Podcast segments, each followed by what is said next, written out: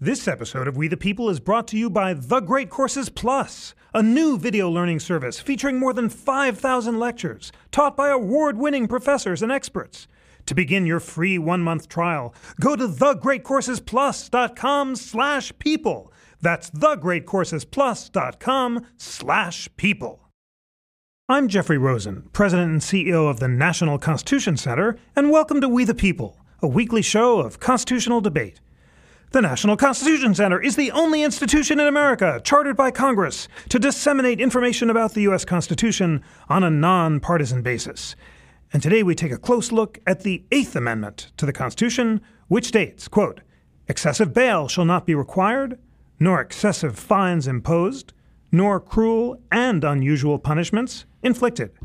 It's that last clause, the idea of cruel and unusual punishment, that's the crux of this discussion. Since 1976, when the Supreme Court held in Gregg versus Georgia that the death penalty does not violate the Eighth Amendment in all circumstances, states have executed about 1,400 inmates, uh, and currently 31 states allow the death penalty.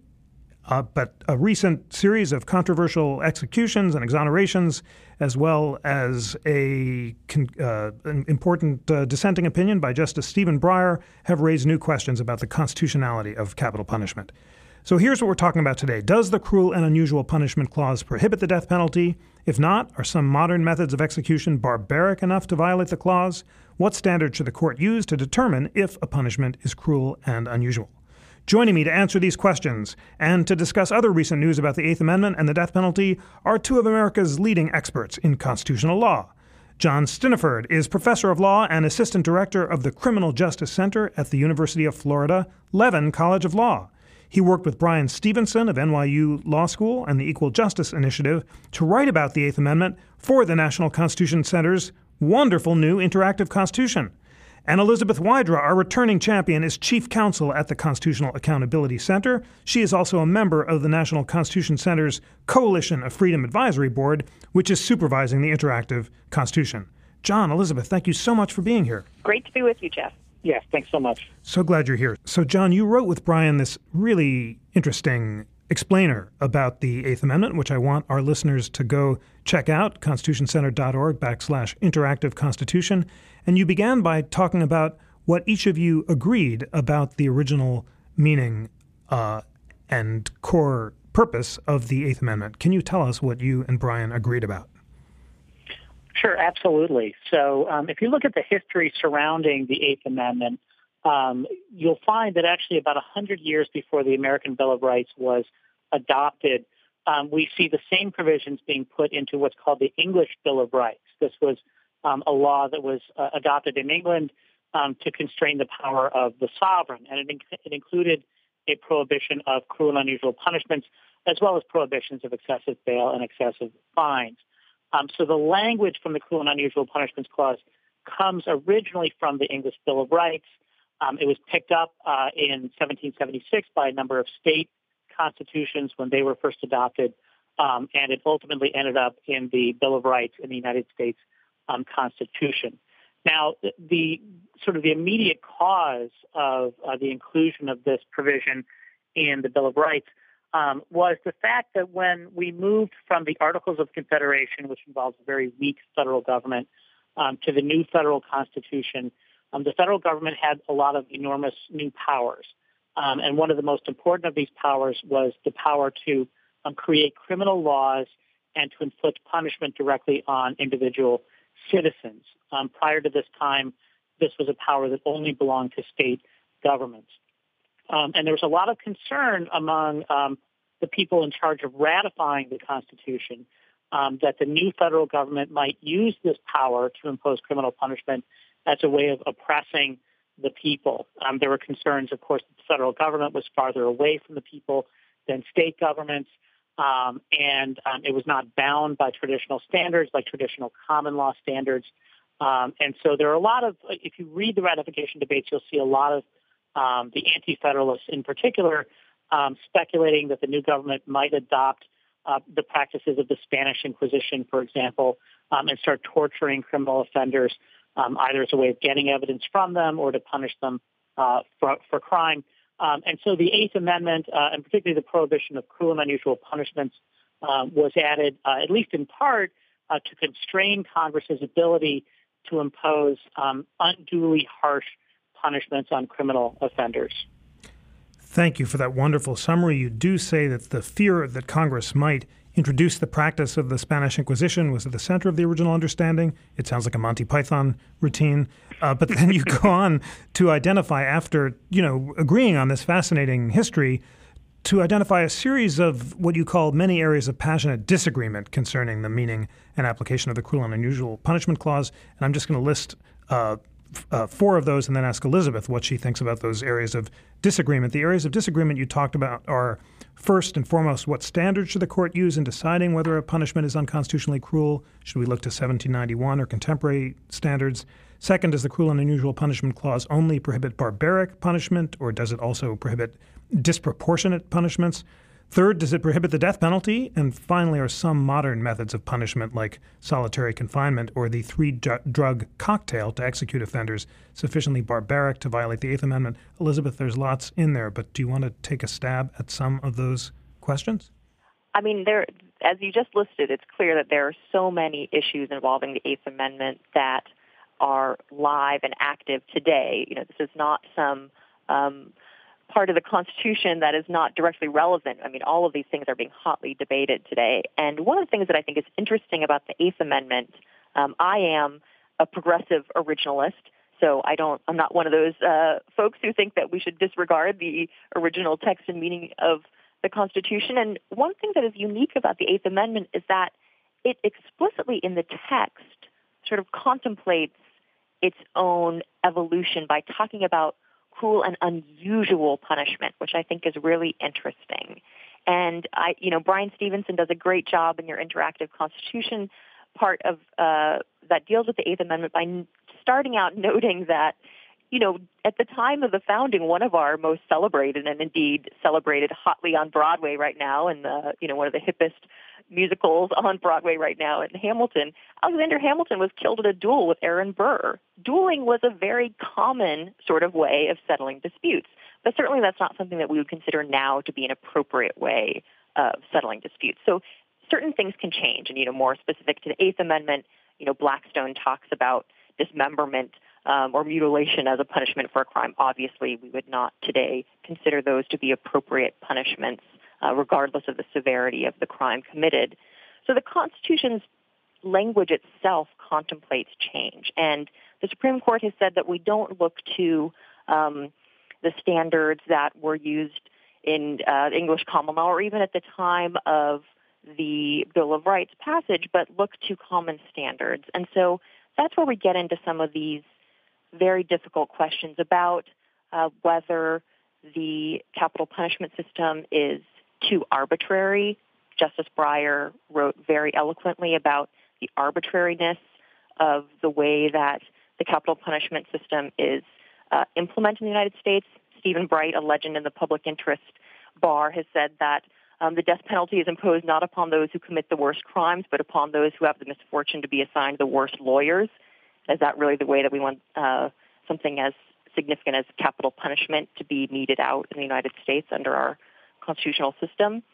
And I think this idea of whether the three drug cocktail that's used by most states, whether that counts as cruel, and some of the reasons uh, for deciding it might be cruel have to do with changes in our understanding of medicine and science. And so, should we forget um, the progress that is given to us by being able to decide that, oh, hey, actually, this first drug that is used in the cocktail that is supposed to render the prisoner um, insensitive to pain, if that doesn't actually work, should we ignore that simply because capital punishment was something that was allowed at the time of the founding? I don't think so. So I think these questions are very interesting to debate, in part because the Constitution itself wants us to continue debating those by talking about cruel and unusual punishments.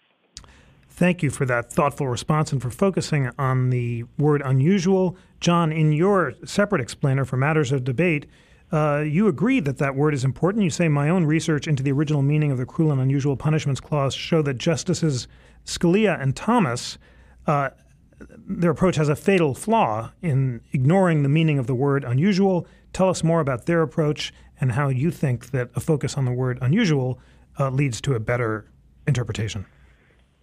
Sure, uh, absolutely. And, by the way, I do need to respond, at least in part, uh, uh, to the last statement, in that I, I, was actually a little surprised that Bryan uh, used dueling as an example of changing societal standards, because dueling was illegal at the time um, the the Constitution was adopted, and it had been illegal for many years. Now, people engaged in dueling, um, but it was also criminally punished. So I'm not sure that the current thinking about dueling really um, says much about about um, the evolution of societal standards. Um, but I do think it's it's really important. And, and, by the way, I do think there is an evolutionary component um, to the cruel and unusual punishments clause, but it's not. Um, it doesn't work in the way that um, that many contemporary progressives argue that it should work. and so, but but let me start by kind of raising a question, which is you know, how do we figure out whether a given punishment is unconstitutionally cruel? That is, how do we figure out whether it's so harsh that the government should not be permitted uh, to impose it? Um, this is not an easy question to answer um, because the very purpose of punishment is to inflict pain on people. So we've got to figure out, well, where's the line between pain that's constitutionally acceptable and pain that uh, goes too far, right? Um, and there's a couple of different sort of ways one could define the line. And if you look at the way the sort of the current court breaks down, uh, you'll see, you know, Justice Scalia tries to t- take a bright line rule and say, well, if it was okay in 1791, then it must be okay today. That's my bright line rule. The standards of 1791. Uh, now, of course, the problem with that uh, as a as a matter of workability is that in 1791 there were certain punishment practices um, such as bodily mutilation, branding, flogging, etc., that are completely inconsistent with current societal standards. And Justice Scalia himself, at one point, when he was first on the court, um, called himself a faint-hearted originalist, and he admitted that he himself couldn't uphold punishments like that if someone tried to bring them back. Um, of course, now he's less faint-hearted than he used to be, and he says, "Well, I would uphold it. Um, I'd say it was dumb, but constitutional." Um, so, but his standard relies on on what what we might think of as the outmoded standards of the past. Um, the evolving standards of decency test, on the other hand, um, which is the test that Elizabeth was was simply was, was propounding a moment ago, says, well, we don't look to the standards of 1791. We should look to the standards of today. What are our current societal standards, and does this punishment still meet our current societal standards? Um, now, there's a lot of problems with that uh, particular approach to the Constitution, um, not the least of which is the fact that by the time any case gets up to the Supreme Court, the punishment will have been approved by at least one legislature, imposed by at least one jury, often approved by many legislatures and imposed by many juries. Um, and so, how could we ever say that a punishment with such approval violates current standards of decency? How, how can the court get the data to justify um, such a conclusion? Um, but even beyond that, conceptually, there's a problem with the evolving standards of decency test, which is that it relies on current public opinion. That is, it says whenever public opinion turns in favor of criminal offenders, um, whenever public, the public is more kindly disposed toward criminal offenders, so too is the Eighth Amendment. Um, but of course, the assumption underlying that is that public opinion always turns in a more lenient direction over time. Um, but anyone familiar with the last 40 years of criminal punishment history knows that, in fact, public opinion very often turns in the direction of greater harshness or cruelty. Um, so, you know, in the 60s and 70s, we had panics about crime uh, rates generally. In the 80s, there were panics about drug offenders. In the 90s, it was juvenile super predators. Um, today, it's sex offenders. Um, and anytime there's a public panic about some type of crime, legislatures respond by ratcheting up punishments to new and unprecedented levels of harshness, um, which is one of the reasons we have uh, 2.25 million people in prison today, whereas we only had about 300,000 in prison in 1970. Um, so, um, but if the court's looking to current standards, right, what does the public currently think about criminal punishment? Well, at any given moment in time, if the public is caught up in a panic so that the public approves of cruel punishment, the evolving standards of decency test um, should get in the way of the courts striking that punishment down. Um, so the, the, notion that individual rights should rely on current public opinion strikes me as profoundly backward. Um, now, how does the word unusual actually work in practice? Um, first of all, uh, it's important to understand the word unusual did not originally mean rare or uncommon. Um, it actually was a common law term of art. It meant contrary to long usage. And the basic idea was this sort of how do we figure out whether a given governmental practice is reasonable and just and enjoys the consent of the people? Um, you know, again, the notion of, of identifying a certain moment in time um, as the current approaches to the Eighth Amendment uh, do is not a very reliable way of figuring out whether something is truly just and reasonable because at any given moment in time, our standards might be off a little bit. So unusual says, well, what we do is we look to the standards that enjoy long usage. What practices have been used for a very long period of time up to and including today? Um, and if society has continued to use practices over a very long period of time, this is evidence of a multi-generational consensus in favor of those practices, and they set the baseline for reasonableness. It's not public opinion today, not public opinion in 1791, but rather public opinion over a very long period of time is thought to be much more reliable as a constitutional standard. Um, now, that includes a principle of evolution in it, in the sense that when a given practice falls out of usage for a very long period of time, uh, common law thinkers would say this is no longer part of our usage. And so if the government tries to bring it back, it would be considered unusual. It would be treated like a new punishment. Even though it was once used, it did not stand the test of time. If you bring it back today, it's now unusual. So again, if you think about those practices from 1790, such as flogging and branding and bodily mutilation, those practices thought of usage such a long time ago that if the legislature were to try and bring them back today, they would now be contrary to long usage and thus unconstitutional. Thank you very much for that comprehensive and thoughtful suggestion for how to interpret the Eighth Amendment. Elizabeth, what do you think of John's suggestion that the right benchmark for the Eighth Amendment is longstanding prior practice? The death penalty in general is constitutional because it's still been in long usage, but certain forms of the death penalty, like executing people for theft, are not because they're now unusual. Right. You know, I think, you know, first of all, looking to the Supreme Court, you know, the idea that it's the current standards um, current prevailing standards that are used to judge whether a punishment is cruel and unusual. You know, I didn't make that up. That's from the Supreme Court. Um, you can look at Atkins versus Virginia from 2002, which makes that clear. Um, but it, it's a little bit, I think, oversimplifying to say that it's public opinion. You know, the Supreme Court, when they're saying that it's those standards that currently prevail, I don't think um, they are advocating taking a public opinion poll and going with whatever the public says on that particular day. I think it is much more. Um, I think there's probably less disagreement um, uh, in terms of what the standards are, and you know, being something that has continued to be in use. Um, that sort of common law standard, I don't think is totally out of step with the Supreme Court's uh, adoption of current prevailing standards as as the benchmark. But I think you know when we look at the way that the court has recently limited capital punishment, I think that's another way that we can understand better what standards are used. So when you see the court limiting capital punishment and excluding it in situations where, for example, an individual um, uh, has a certain IQ that is too low to fit within, again, the common law idea that a person needs to be able to understand the consequences of their action in order to be subjected to certain substantial punishments.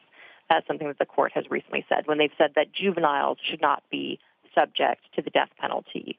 Again, something that is both related to the usage of that crime, but also to an evolving sense in our society that's just that that is just something that we do not do. Um, that is not something that we as a society now condone. In the same way that we don't condone, um, you know, punishments that were common in, uh, you know, under the English common law in the years before the founding. You know, cutting off someone's ears if they invo- engage in political pamphleteering. That's certainly not something that our founders uh, would have wanted to incorporate into the Eighth Amendment. So I think it's important to look at the way that the court has very conservatively, I think, cut back on areas in which the death penalty is appropriate, and then also look at other situations where we are simply learning more about the way that um, our criminal justice system is actually um, practiced. and I think the solitary confinement question is actually a really good example of this. Justice Kennedy pointed out in one of his concurring opinions toward the end of last term that we know a lot more about the way that solitary confinement, uh, how people react when they are subject to solitary confinement, that it can literally make men go mad. And so I think trying to say that we should ignore the benefits of progress when it comes to learning about the ways that um, uh, people react to certain punishments is, is something that is not uh, required by the Constitution. And in fact, if we want our criminal justice system to indeed be just, is something that we should embrace. Uh, thanks so much for that. I'm a big fan of the great courses. I love learning about so many things. That's why I'm excited about the new The Great Courses Plus video learning service. It has unlimited access to thousands of fascinating subjects. The Great Courses Plus has nearly 5,000 video lectures in subjects like history, science, photography, and more. Taught by award winning professors and experts, with The Great Courses Plus, you can watch as many different lectures as you want, at any time, from anywhere. My listeners get a new introductory offer to try The Great Courses Plus free for one month. That's unlimited access to the entire The Great Courses Plus library, completely free, for one month. I know you're going to love The Great Courses Plus. Sign up now for your free one month trial. Go to thegreatcoursesplus.com slash people. That's thegreatcoursesplus.com slash people. Uh, John, let's now turn to the debates on the current Supreme Court. Uh, Adam Liptak recently reported in the New York Times that death penalty advocates are split about whether or not to accept Justice Stephen Breyer's invitation in the Glossip uh, opinion last term to ask the court to hold the entire death penalty to be unconstitutional because they don't know whether or not they have the votes. In that case, Justice Breyer said that the administration of the death penalty involves three fundamental constitutional defects first, serious unreliability, second, arbitrariness in application, and third, unconscionably long delays that undermine its uh, penological purposes. What do you think of Justice Breyer's argument, and is there a constituency on the court for your approach which would focus on whether or not a particular punishment is the subject of longstanding practice? Um, well, thanks for the question. Uh, it's a great question. Um, first of all, I, I, should point out when it comes to Justice Breyer's opinion, which was joined by Justice Ginsburg, this really falls into a line of Eighth Amendment cases that you could call um, Eighth Amendment due process cases. Uh, that is to say, um, you know, back in the early 70s in a case versus a case called McGautha versus Maryland, um, the petitioner tried to argue that the death penalty violated um, the due process clause because of various um, uh, procedural problems that led to arbitrary results in terms of who gets the death penalty, et cetera, and so forth. And the Supreme Court in that case said, well, no, the due process clause does not prohibit that. Um, but then a couple years later in Furman versus Georgia, um, the court revived this due process idea, but now as a sort of subset of, of Eighth Amendment cases. So when we think about um, an opinion like Justice Breyer's and Ginsburg's here, the opinion's not really about whether the death penalty is itself cruel and unusual. That is, they're not saying that it's objectively too harsh for any crime or for certain crimes or anything like that. They're saying even assuming that the death penalty is justified um, for certain crimes, nonetheless, there are procedural defects that are so serious and that can't be cured, and therefore it should be eliminated for for those reasons. And in particular, Justices Breyer and Ginsburg, um, you know, rely on uh, questions about the reliability of convictions in death penalty cases, the, the concern that we might convict innocent people, um, arbitrariness, that is, uh, certain people um, get chosen for the death penalty, others do not. The, the differentiating lines often seem to be arbitrary. Um, and also often seem to have a strong racial overcast uh, to them, which is very troubling. Um, and also, there's there's uh, very long delays that after people get sentenced to death, very often they could spend um, decades uh, on death row before they're um, executed. Um, and so that so, so, they're working in that sort of line of cases, the due process line of cases. And, and again, the basic argument is that there, there is no procedural cure that can fix these problems, and so the only cure is to eliminate um, the death penalty. Um, so again, I think it's a very separate kind of analysis from the question of whether, in fact, a punishment assuming the procedures were reliable and non-arbitrary, and the delays were not lengthy, um, would be acceptable. Um, now, regarding whether there's any constituency on the court for my argument about the original meaning of the word unusual, um, up to this point, no. I, have actually been cited by one Supreme Court justice. Um, that was Justice Stevens after he left the court. Um, unfortunately for me, I guess.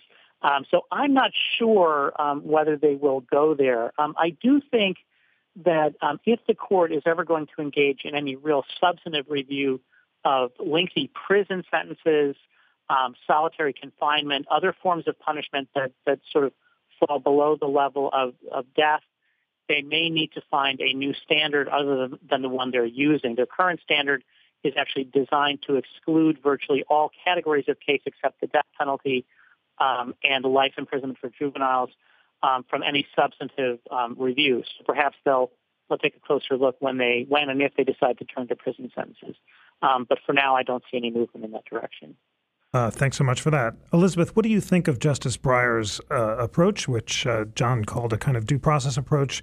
Uh, Justice Ginsburg joined it. Um, is there any prospect for any other justices uh, joining it? And what are the futures for a total ban on the death penalty? I think Justice Breyer's dissent in the Glossip case was extremely interesting for a multitude of reasons.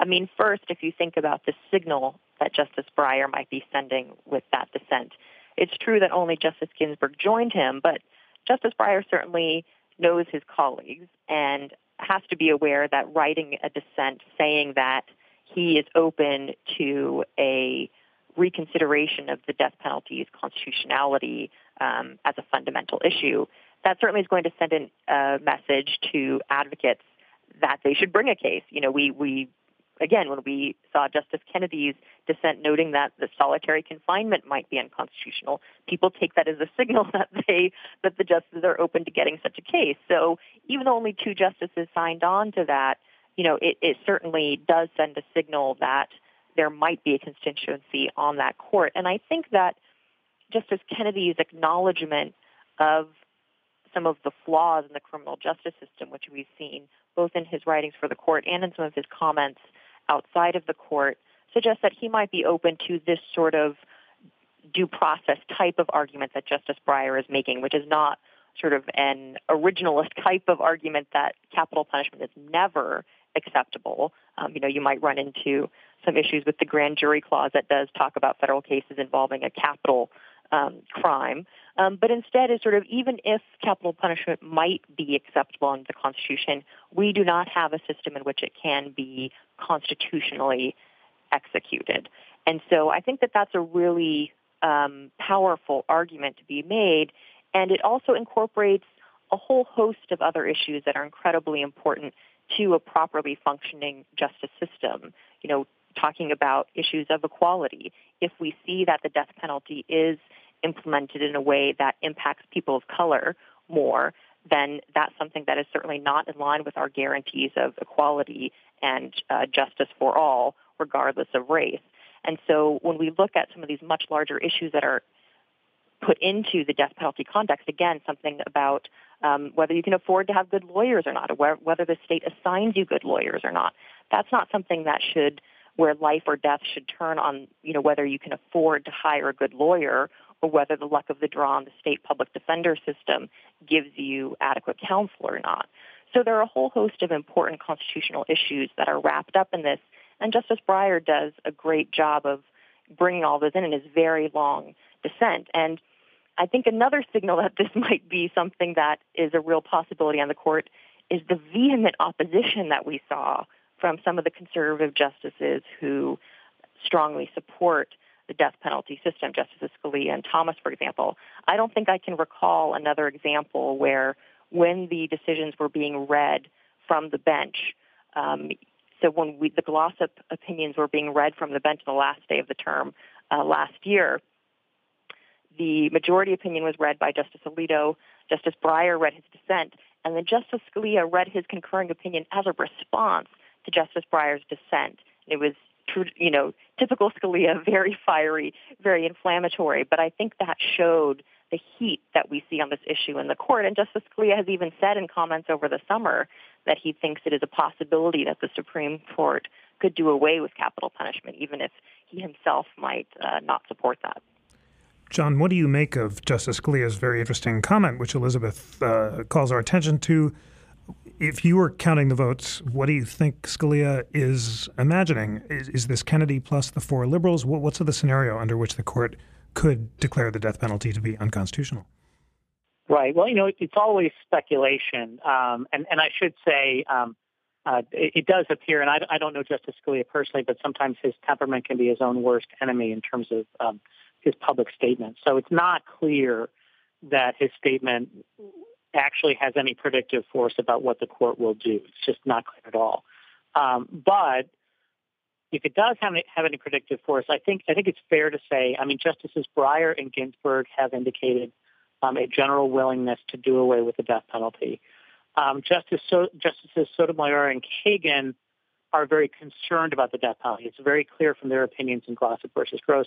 They're very concerned about it, um, in part because the methods that we use, and particularly lethal injection, are very problematic for a whole host of reasons. And I say that, by the way, from an originalist point of view. Um, there is no sense in which um, these are somehow uh, less troubling to me as a constitutional matter than, than to anyone else. Um, and I'm happy to talk about that in a minute if you want to. But they're very concerned about this. That, that there's a great risk that that um, this method of execution will lead to botched executions, which could result in essentially death by torture. Um, and if, in fact, there seems to be no way around that procedure, again, I could see them voting in favor of eliminating the death penalty based on their public statements um, in Glossip versus Gross. And of course, that leaves us with Justice Kennedy, um, as is so often the case, um, as as kind of the wild card in this case. Now, he has up- voted to uphold the death penalty um, on various occasions, but he has also voted to limit the death penalty on various occasions. And so, um, it's not hard to imagine Justice Kennedy swinging over the other way and voting with the four liberals to eliminate um, the death penalty. But I, I, don't. There's nothing certainly in, in what he said or did during Glossip versus Gross, which indicates that he's likely to do that. Um, but we don't know what's going on behind the scenes. Great. Okay. Uh, let us talk about some of the cases that the court has agreed to hear this year. Uh, just on uh, November 2nd, the court heard a case, Foster and Chatman. I know you've been following Elizabeth, involving the question of whether Georgia erred in failing to recognize race discrimination under Batson versus Kentucky in the extraordinary circumstances of this death penalty case. Without getting too much into the weeds, give us a sense of the basic constitutional issues that are at stake here, and then what else we can look for on the cases that are coming before the court this term. Sure. So the case that was argued about um, race discrimination in jury selection, especially in jury cases that deal with the imposition of the death penalty is a really important case in the line of jurisprudence stemming from a case called Batson versus Kentucky. And in Batson, the court said that when lawyers are excluding jurors from uh, the jury pool, they can't do so for racially discriminatory reasons. And this is, there are generally two ways in which you can exclude a juror. You can exclude a juror for cause. For example, if a juror said, I will never under any circumstances impose the death penalty, the prosecution could say we have reason to exclude this juror. But then there are also what are called peremptory challenges. And these can be for something as, you know, the juror looked bored, or I didn't like the juror's attitude, she seemed hostile. Um, and these peremptory challenges are where it becomes very difficult to show that a lawyer is acting based on racial discriminatory reasons and not just one of these more, uh, you know, sort of illusory kind of, you know, arguments for why this juror is not appropriate to serve in the pool.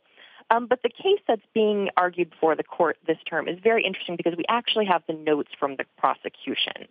And as Stephen Bright, the lawyer for um, uh, the uh, criminal defendant in this case said, you know, there are, there's an arsenal of smoking guns in this case because the prosecution's notes um, describe all of the black jurors um, specifically in terms of race.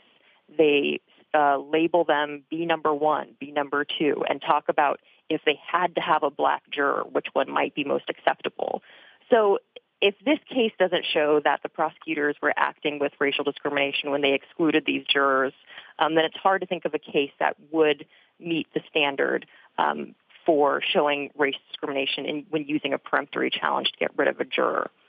But I think what's interesting in, in that case, as well as the other death penalty cases that the court has already heard argument in, um, we were all wondering after the drama of the Glossip exchange whether Justice Breyer or Justice Ginsburg might use these cases that are being heard this year, um, which have to do with sort of the way in which the death penalty is implemented. So whether the jury can recommend death if it's a non-unanimous jury, or whether mitigating circumstances need to be affirmatively instructed that they don't have to be proven beyond a reasonable doubt. Whether Justices and Bri- Justice Breyer and Ginsburg would use these cases to sort of make a grand statement about the constitutionality of the death penalty in general. And we didn't really see that, at least not in the arguments thus far. Maybe the opinions will feature that. But, you know, in, in the famous words um, of one of our earlier justices about tinkering with the machinery of death, it seems at least at this point that they might be willing to con- continue tinkering um, because they didn't use those arguments as sort of a forum for making grand statements. Again, that's not really these justices' style, so it wasn't terribly surprising. But it does seem as if we're going to continue to see cases before the Supreme Court that deal with some of these more mechanical issues of the way the capital punishment system works um, before we get to this much more foundational question of whether the death penalty itself can ever be constitutional, at least in the way that our justice system works right now. Thanks so much for that. Uh, John, do you agree with Elizabeth, first of all, that if anything violates the Batson requirements, that uh, you can't strike purely on the basis of race, that this case Foster versus Chapman does? And also, uh, what do you think of her broader, interesting claim that this term, unlike last term, is likely to involve cases that tinker with the mechanics of the death penalty more than addressing the underlying constitutional issues? Right. Well, first of all, I, I, based on what I my limited knowledge of Foster versus Chapman, I do agree that uh, it's it's in fact if you if you look at pictures of the the prosecutor's notes, it's even more shocking than to hear them described. It, it appears very uh, explicit that they were they were very much focused on the race of these jurors. So it does look like a Batson violation. Now, prosecutors have made the argument that well, we were worried about their race simply because Batson had been decided just before we selected this jury, and so we wanted to make sure that we had racially neutral explanations for these jurors, et cetera. And so we weren't discriminating against them. We were just protecting ourselves against the Batson violation.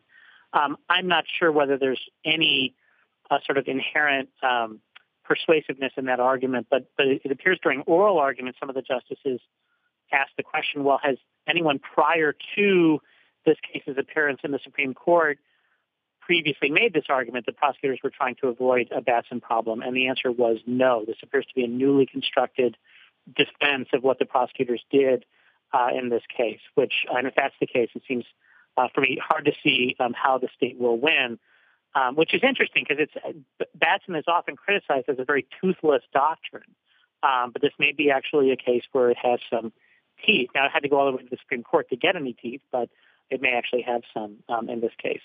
Um, now, concerning uh, the current cases before the court and the ultimate fate of the death penalty, um, I do tend to agree with Elizabeth that these are again these are procedural cases. They all fall on that sort of the sort of due process Eighth Amendment side of the line, and so it's relatively unlikely that we will get holdings from the court um, directly outlawing the death penalty.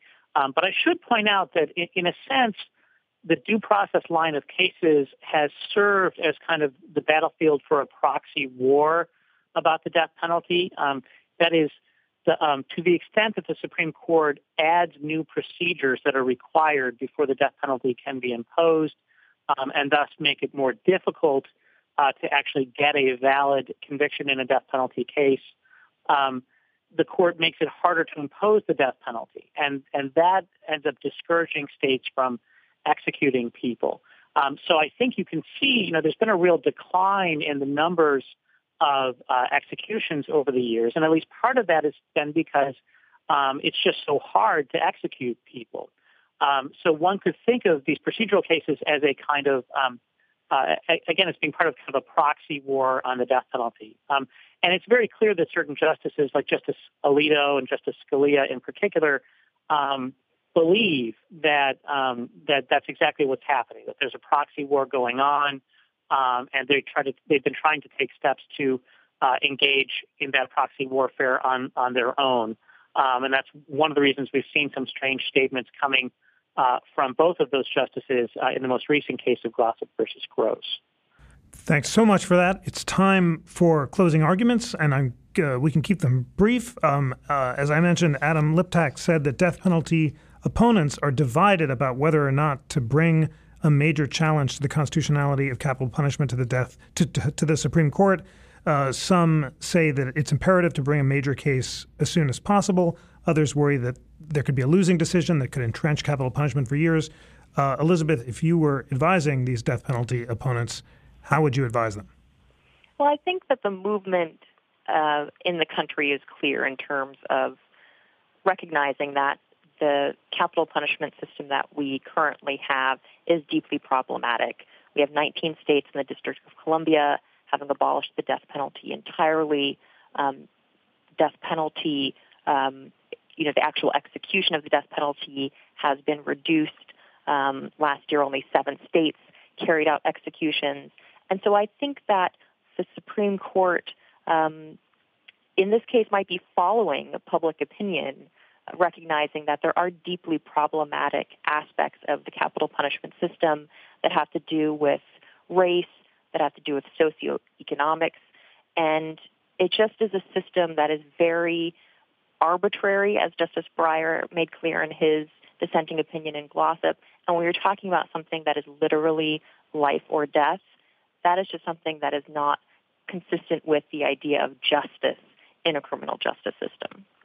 Thanks so much for that, Elizabeth. John, last word for you. I know you are not a opponent of the constitutionality of the death penalty in all circumstances, but if you were advising as a strategic matter these death penalty opponents, would you advise them to bring a major challenge to capital punishment now or not? Right. And I should say I'm personally against the death penalty, actually. I'd love to see it go away. Um, I, I, don't think it's unconstitutional at this point, um, but I, I, would love to see it go away. Um, I, I, have to disagree slightly with Elizabeth about public opinion. Um, I believe the latest public opinion poll on the death penalty showed something like 62% of Americans support the death penalty, at least for crimes like murder. Um, so, I, to the extent the court's thinking of getting rid of it, it's not following public opinion. It's it's, it's essentially doing what it thinks is right based on its own, I think, notions of what's right. Um, in terms of strategy, um, I don't see any downside, frankly, uh, to bringing a, a death penalty um, argument uh, this time around because I don't think there's ever anything entrenched about Supreme Court precedent in this area. Um, if the court upholds the death penalty, death penalty today, it may very well strike it down um, tomorrow. And for, for, example, if you look at some uh, relatively recent history, um, in the late 80s, the court upheld the death penalty for the mentally disabled and for minors. And then 15 years later, it struck down the death penalty for those very same uh, groups.